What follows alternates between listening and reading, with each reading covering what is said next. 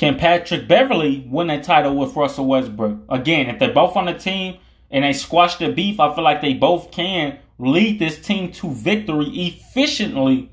This is what I believe because if you got two players who know how to play great defense and they shoot as many corner threes as possible and also making it into the basket, then yes, this literally can happen for LA. Basically, them winning, um, you know, all these games, and on top of that, winning another championship. Plus, I want to see Patrick Beverley and Russell Westbrook succeed, especially since they're on this team.